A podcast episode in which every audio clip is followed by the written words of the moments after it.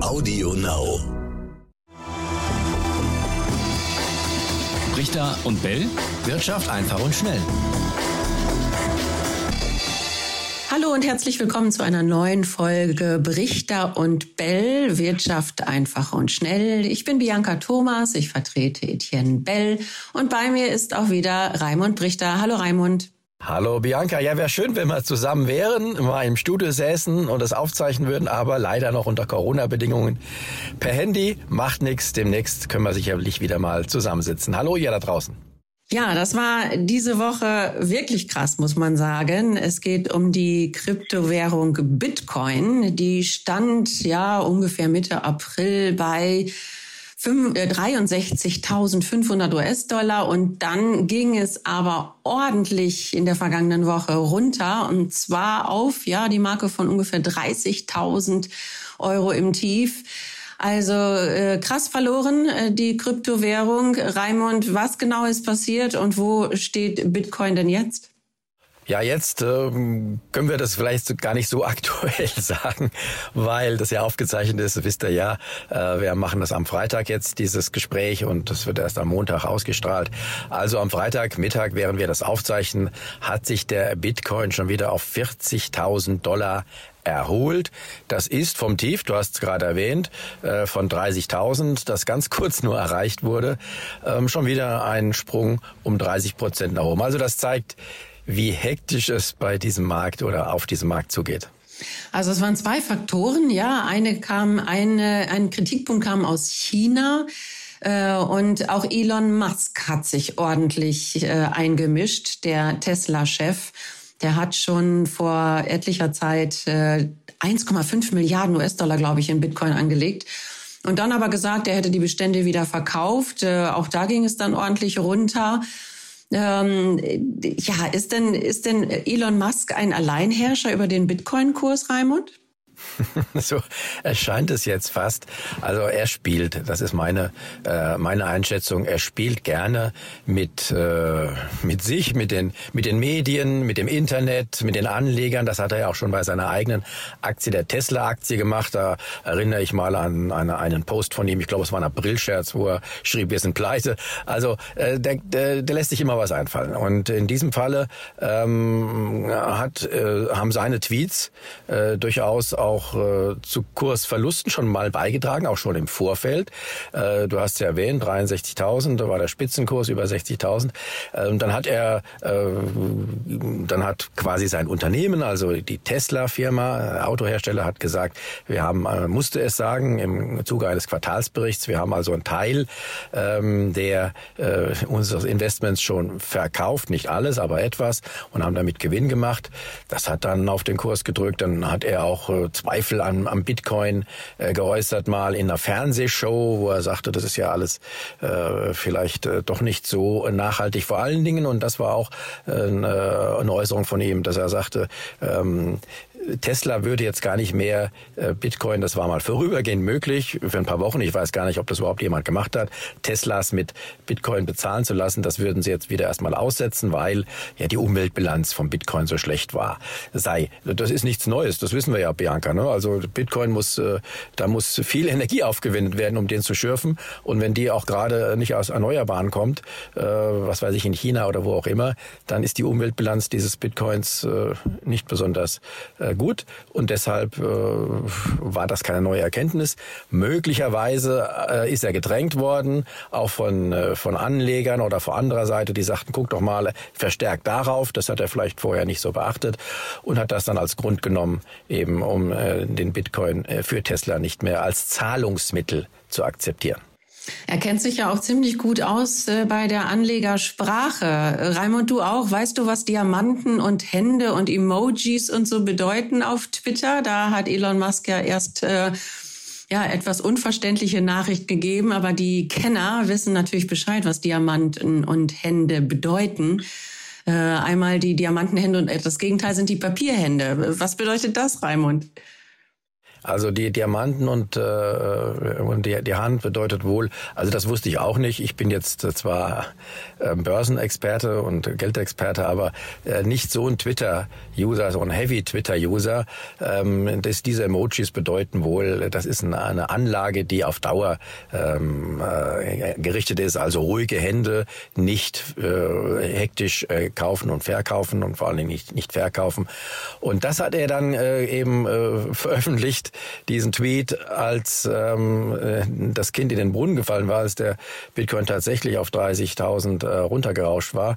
Und das hat dann äh, die Anleger dazu ermuntert, aha, er hat es mit Tesla in Verbindung gebracht. Tesla will also seine Bitcoins halten und nicht äh, schnell wieder verkaufen.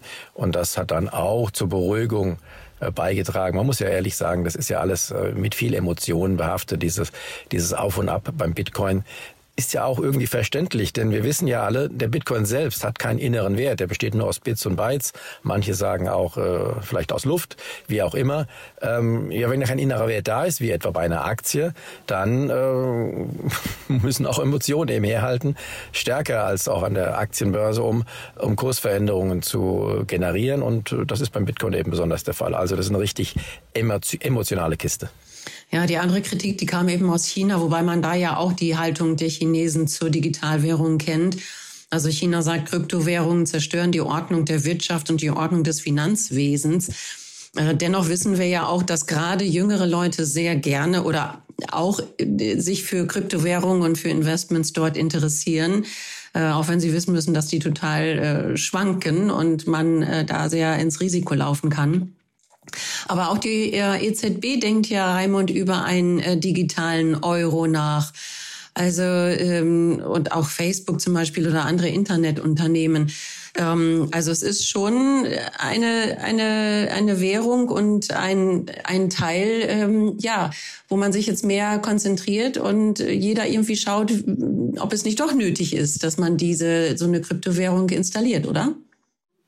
Also man muss da schon unterscheiden äh, zwischen äh, Kryptowährungen, äh, wie sie jetzt äh, kursieren, wie Bitcoin und Co. und den äh, Kryptowährungen oder Digitalwährungen, kann man sie auch nennen, wie sie die Notenbanken planen.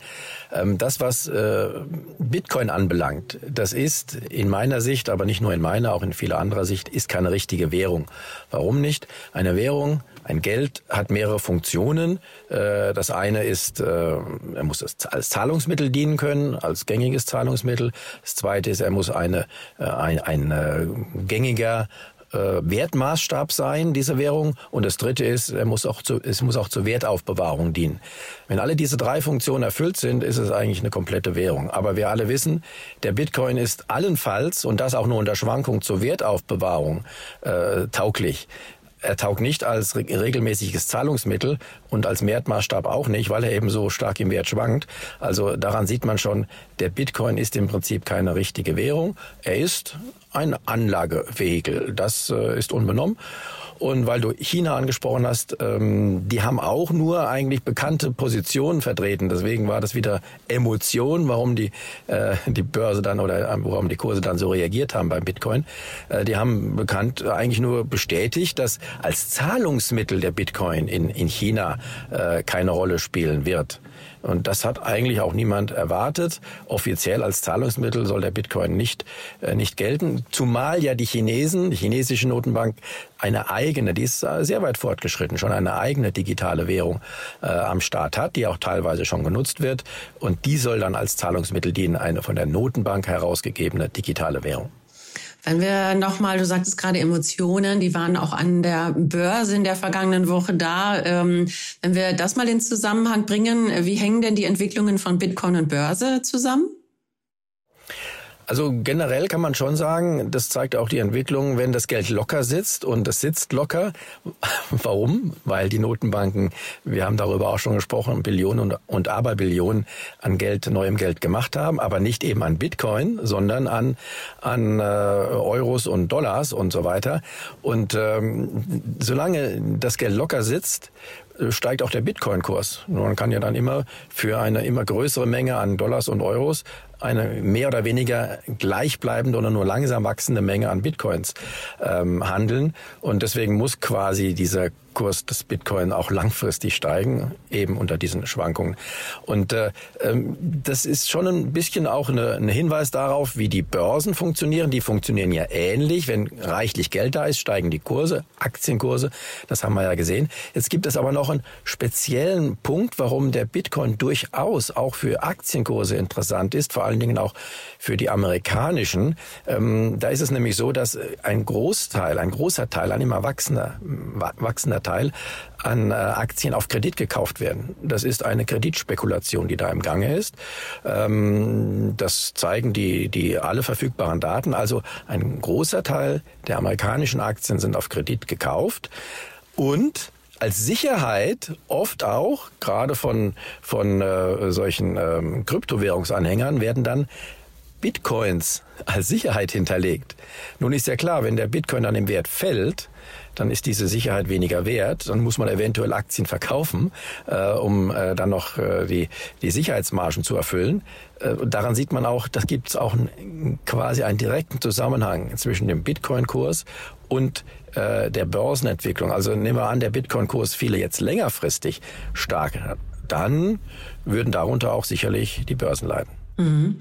Also es ging ja ziemlich hoch her diese Woche. Wir hatten wieder ein neues Rekordhoch beim DAX äh, jetzt ähm, äh, direkt äh, zu Beginn der vergangenen Woche über 15.500 Punkte. Dann ging es am Mittwoch wieder runter. Zum Wochenende hin äh, kletterte der ähm, deutsche Index wieder. Ja, was glaubst du, wie ist die Lage? Woran lag's? Und einen kurzen Ausblick vielleicht?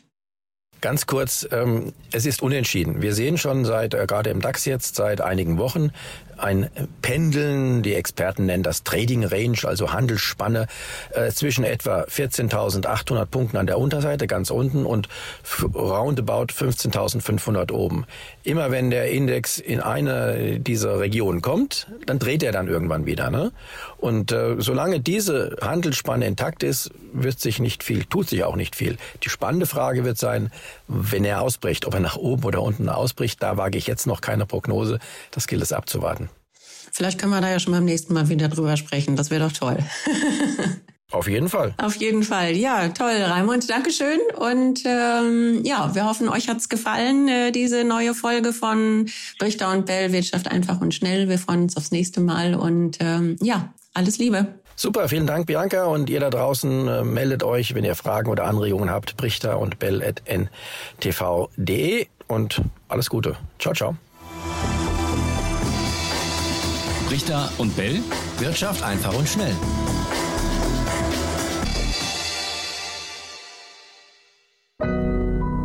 Audio Now.